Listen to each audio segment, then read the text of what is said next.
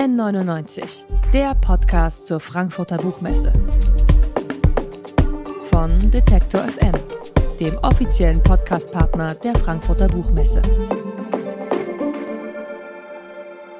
N99, der Podcast zur Frankfurter Buchmesse von Detektor FM. Mein Name ist Jesse Hughes, mein Kollege Thilo Sauer steht hier neben mir. Ja, hallo. Und unsere nächste Gästin, Helene Bukowski. Ja, Hallo. Du kannst, ich wollte gerade sagen, du kannst auch Hallo sagen. Das ist immer so ein bisschen unangenehm, Ja, genau. den Moment zu finden, weil man jetzt nicht reingrätschen darf. Reingrätschen will. Nee, Ja. also hallo auch von meiner Seite. Wir sprachen gerade über das Gaga-Sein. Äh, Das ist ja jetzt hier der dritte Tag Buchmesse, der dritte Tag, dass wir hier auch live moderieren von der Buchmesse. Und das merkt man mir vielleicht dann auch langsam so ein bisschen an. Schön, dass du da bist. Äh, Dieses Gespräch hier, das zeichnen wir übrigens auf, könnt ihr nachhören. Wir produzieren hier gerade zahlreiche Podcasts von der Frankfurter Buchmesse. N99 heißt dieser Podcast, den könnt ihr abonnieren. Findet ihr natürlich überall dort, wo es Podcasts gibt. Guten Podcasts. Genau, äh, wir wollen jetzt äh, über das neue Buch von dir sprechen, Helene, äh, Die Kriegerin. Äh, erstmal ganz kurz zu dir. Du hast literarisches Schreiben in Hildesheim studiert und äh, das ist jetzt schon der zweite Roman und darin geht es um Lisbeth, eine Frau, die zur Bundeswehr wollte, ihre Ausbildung abgebrochen hat und dann äh, doch Floristin geworden ist. Ein großer Sprung, finde ich. Ähm, und dann findet, trifft sie später eine Freundin vom Militär wieder, mit der sie so eine ganz besondere Beziehung hat. Und ähm, es wird auch zum Anlass, über die eigenen Wunden hinauszuwachsen vielleicht. Und über diese Wunden wollen wir jetzt gerne zusammen sprechen. Ja, also in Milchzähne, da waren wir ja schon mitten in der Klimakrise und in dem neuen Buch, da sind wir dann ganz nah am Krieg. Warum interessierst du dich denn für solche Extremsituationen? Immer gar nicht so beabsichtigt im Vorfeld. Also ich gehe jetzt nicht los und sage, ich möchte über dieses Thema sprechen, sondern es ähm, ist eher so ent entwickelt sich halt im Laufe des, des Schreibprozesses, dass es dann irgendwie so aufkommt und ich plötzlich auch so diese Aktualität spüre und das ja aber auch ganz spannend ist, weil ich dann merke, okay, ich kann mich halt mit der Gegenwart auf eine Art auch auseinandersetzen und es ist nicht nur so, ich konsumiere diese Nachrichten, sondern habe dann auch so einen Output dafür ähm, und das begreife ich eher als ziemlich bereichernd.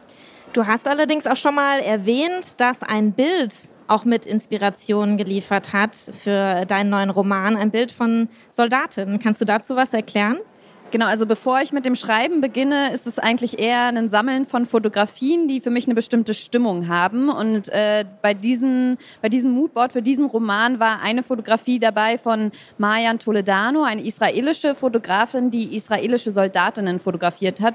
Und ich habe erst mal dieses Bild abgespeichert, ohne äh, mir mehr Gedanken darüber zu machen und dann erst beim erneuten Betrachten wirklich wahrgenommen, dass diese beiden Frauen auf dem Bild Uniform tragen und mich dann eigentlich angefangen für Militär und vor allen Dingen Frauen im Militär zu interessieren und gemerkt, ich weiß ganz wenig darüber und finde es aber super interessant, mich mit diesem Themenkomplex auseinanderzusetzen. Also dir ist erst später aufgefallen, dass es Soldatinnen waren. Was hat dich denn quasi im ersten Moment angesprochen an dem Bild? Die stehen vor so einem Landschaftspanorama und fotografieren sich äh, mit einem Selfie-Stick selbst davor. Und diese, diese Ästhetik war es eigentlich, also es war eher so die Farbigkeit, die ich äh, interessant fand. Und auch dann natürlich zu sehen, da ist halt dieser Kontrast, dass sie halt Uniform tragen, diese Widersprüchlichkeit vor, diesem, vor, diesem Alltäg, vor dieser alltäglichen Situation und dann aber in diesen Uniformen. Die hat mich dann auch weiter darauf, so auf dieses Thema gebracht, ja. Äh, in einem Interview, das ich gelesen habe, beziehungsweise in einem, Artikel wirst du zitiert, ähm, dass du so ein bisschen irritiert warst von der Kritik am ersten Roman, weil es dann immer hieß, starke Frauenfiguren. Und äh, du dachtest, ja, die sind doch einfach bloß vielschichtig. Die sind ja nicht nur stark.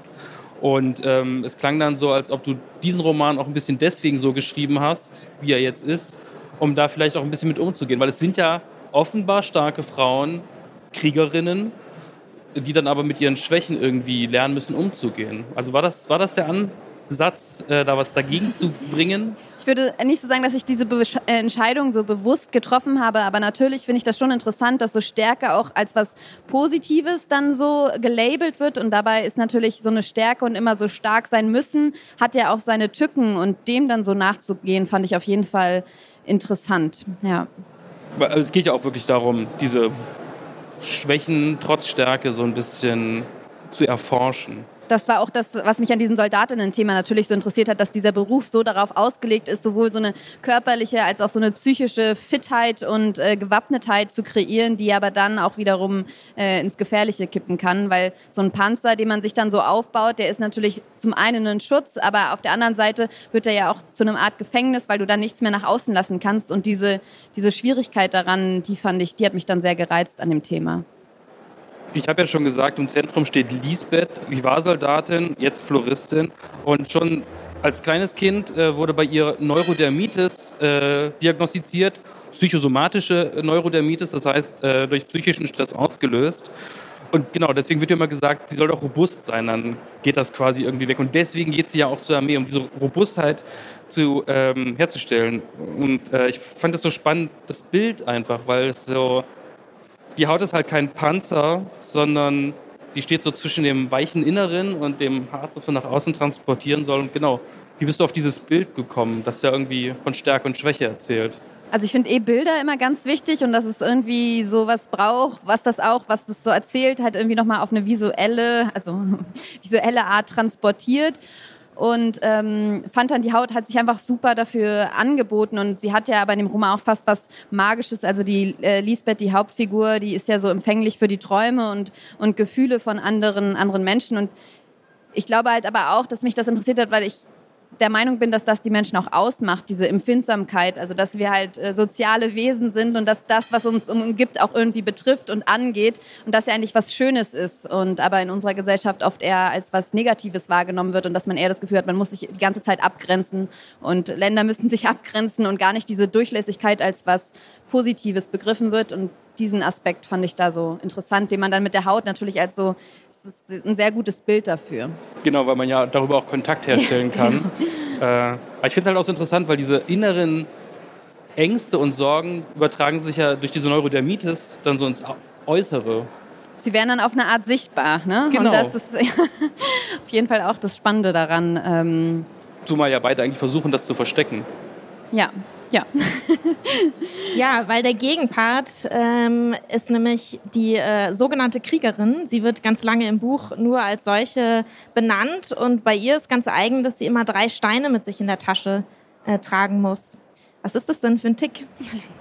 Genau, also dieser Tick, der kommt eigentlich von ihrer Großmutter, ähm, weil ich wollte nicht nur von Krieg im heutigen Deutschland erzählen, sondern auch von Krieg als allgemein und vor allen Dingen die Folgen von Krieg und fand deswegen auch das wichtig, so generationsübergreifend äh, darüber zu schreiben. Und deswegen habe ich auch diese Figur der Großmutter mit hineingebracht, die halt selbst kriegstraumatisierte ist und äh, sie hat von ihrem Ehemann damals drei Steine äh, bekommen und eine Zwille, eine selbstgeschnitzte, um sich im Ernstfall verteidigen zu können. Und dann, als der Ernstfall eingetreten ist, sind diese Steine verloren gegangen und sie konnte sich nicht verteidigen. Und ähm, genau, dieser, dieser Wunsch eigentlich so... Ähm, sich verteidigen zu können, gibt sie dann an ihre Enkelin weiter und ähm, die übernimmt dann dieses Trauma eigentlich auch und muss halt auch immer diese drei Steine in ihrer Tasche haben und kann sie nur ablegen, wenn sie sich eigentlich sicher fühlt an Orten.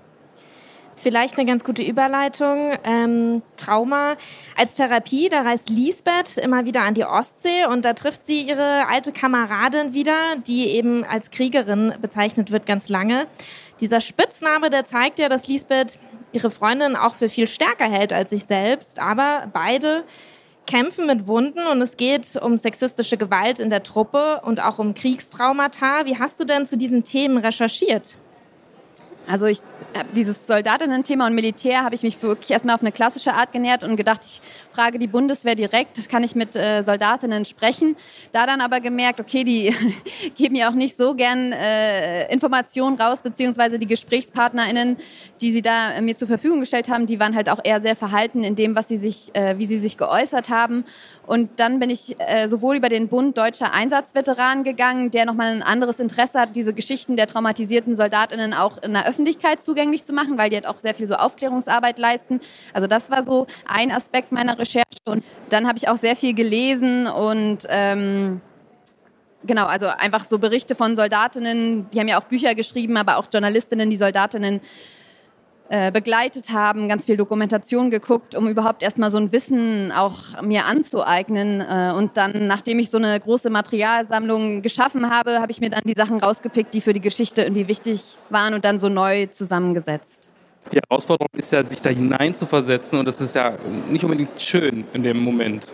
Ja, aber ich glaube, also daran glaube ich auch so generell, dass es eigentlich immer gut ist, sich den Menschen, also ich habe das Gefühl, sobald ich auch mit denen ins Gespräch gekommen bin, ähm, hat sich das nochmal, also schafft es ja irgendwie so eine Nähe und ähm, da auch einfach, also ich habe mir dann schon auch so eine Offenheit denen gegenüber ähm, vorgenommen und ähm, wenn man sich so auf Augenhöhe begegnet, natürlich kann ich nicht alles so nachvollziehen, aber trotzdem ähm, war ich denen dann in diesen Gesprächen halt schon nah und konnte auch so manche Sachen besser verstehen. Und ähm, das ist auf jeden Fall auch, was ich so generell für wichtig finde, den Menschen halt auch zuzuhören und erstmal überhaupt so wertungsfrei ähm, zu sein. Weil wenn ich jetzt einfach sagen würde, ja, Militär ist eh scheiße und diese Menschen, die sich dafür entscheiden, ähm, sind alle ein bisschen dumm im Kopf, dann, ähm, also, ne, dann nähert man sich ja auch gar nicht an und dann kommt ja auch, kann ja auch gar nicht so ein Verständnis für kommen.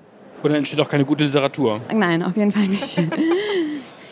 Ja, also die beiden, Lisbeth und die Kriegerin, sind ja füreinander trotzdem auf eine Art, also eine große Stütze. Zwischen den beiden ist eine sehr innige Beziehung, irgendwie immer eine sehr große Spannung auch. Und sie ergänzen sich ja sogar in ihren Träumen, hat sogar was Mystisches. Ich würde dich natürlich gerne fragen, auch wenn ich es sehr schön finde, dass du das sehr, sehr offen hältst. Was ist das für eine Beziehung zwischen diesen beiden Frauen? Ich will ja auch immer nicht so viel verraten. ähm, aber ich kann vielleicht sagen, es ist für mich nicht nur eine Freundschaft. Also da ist auf jeden Fall mehr und sie, also da liegt ja einfach auch ein Erkennen, also ineinander, also wieso sie sich auch, die beiden sind eigentlich klassische Einzelkämpferinnen und weil sie das dann in der anderen wiederum erkennen, dadurch haben sie auch überhaupt erst die Möglichkeit, sich zu nähern und auch eine Art, sich äh, zu öffnen gegen, einander gegenüber und ähm, Genau, wohin das dann führt, dafür müssen Sie einfach das Buch lesen. ich glaube, das, das, was uns dann auch so interessiert hat beim Lesen, ist ja eben genau dieser, dieser Traummoment, dass diese Beziehung sowas Übernatürliches bekommt. Das Buch dadurch natürlich auch. Also, ja. Aber das finde ich eh interessant. Also ich glaube, also natürlich hat das was Übernatürliches, aber ich, wenn man so genauer unsere Welt anguckt, dann hat die ja auch ganz viel so magische Dinge. Also so, dass man so Träume von, also das passiert, also das passiert sich ja oder das Traumata sich auch so fortschreiben in Körpern, das hat ja auch was, was Magisches. Oder in dem Roman kommt zum Beispiel rosane Papageien vor, die so in einer Stadt unterwegs sind und dann waren dann viele so davon irritiert oder waren so, ja, aber rosa Papageien, das gibt's ja gar nicht und dann denkst du, ja, okay, aber in Köln, ich weiß nicht, ob ihr das kennt, da gibt es diese grünen Papageien, die da in diesen, die sind wirklich mal aus dem Zoo ausgebrochen. Und ich finde, wenn man so ein bisschen genauer und auch so empfänglicher für die Welt ist und so guckt, was einem so umgibt, dann sieht man überall diese Sachen, die, wenn man die so hören würde oder irgendwo lesen, als was Magisches oder Übernatürliches sehen würde, aber eigentlich existieren sie und das macht ja auch den Reiz der Welt aus, auf eine Art. Also für mich jedenfalls. Immer wieder schreibt die Kriegerin Briefe ähm, an Lisbeth und am Ende steht immer so die gleiche Abschiedsformel. Ich hoffe, du hältst dich aufrecht. Und dann so ein X drunter. ähm, genau, was hat es mit dieser Formel auf sich? Wie hast du die auch gefunden für Florentin? Also ich wusste, ich möchte irgendwie so eine Abschiedsformel und dann habe ich so überlegt und dann ist mir die irgendwie in den Kopf gekommen und das passt ja einfach so extrem, finde ich, zu diesen Figuren, dass die halt so dieses Aufrechthalten, dieses so kämpferisch bleiben, sich so die ganze Zeit vergewissern, aber auch dann ja also sagen an einem Punkt, wo sie eigentlich schon längst am Boden sind und dann aber trotzdem das so nach außen hin so äh, verkaufen möchten, als ob sie da noch immer aufrecht äh, sich gegenüberstehen. Und ähm, genau, das, das fand ich halt... Äh, das hat für mich so sehr diese Kriegerin auch so zu, also da, damit drückt sie sich eigentlich, finde ich, sehr gut aus. Also, dass sie, obwohl eigentlich alles schon den Bach runtergegangen ist, ähm, sie noch so an so einem Bild festhält, ähm, das eigentlich gar nicht mehr so existiert. Aber sie sagt ja nicht, bleib aufrecht wie ein militärischer Befehl, sondern ich hoffe, du bleibst auch. Also das ist ambivalent. genau, ja. Aber diese Ambivalenz, ich finde, die ist ja auch immer dann interessant. Ne? Es darf nicht zu eindeutig sein. Genau. Das Buch von Helene Bukowski, Die Kriegerin, eins der Bücher mit dem schönsten Cover oder eins der schönsten Cover, was ich hier auf der Buchmesse gesehen habe. Ihr könnt es kaufen. Es ist erschienen beim Blumenbar Verlag. 256 Seiten hat es, kostet 23 Euro. Vielen lieben Dank, Helene, dass du hier warst. Danke, Danke. euch fürs Gespräch. Es hat Spaß gemacht. N99, der Podcast zur Frankfurter Buchmesse. Von Detektor FM, dem offiziellen Podcastpartner der Frankfurter Buchmesse.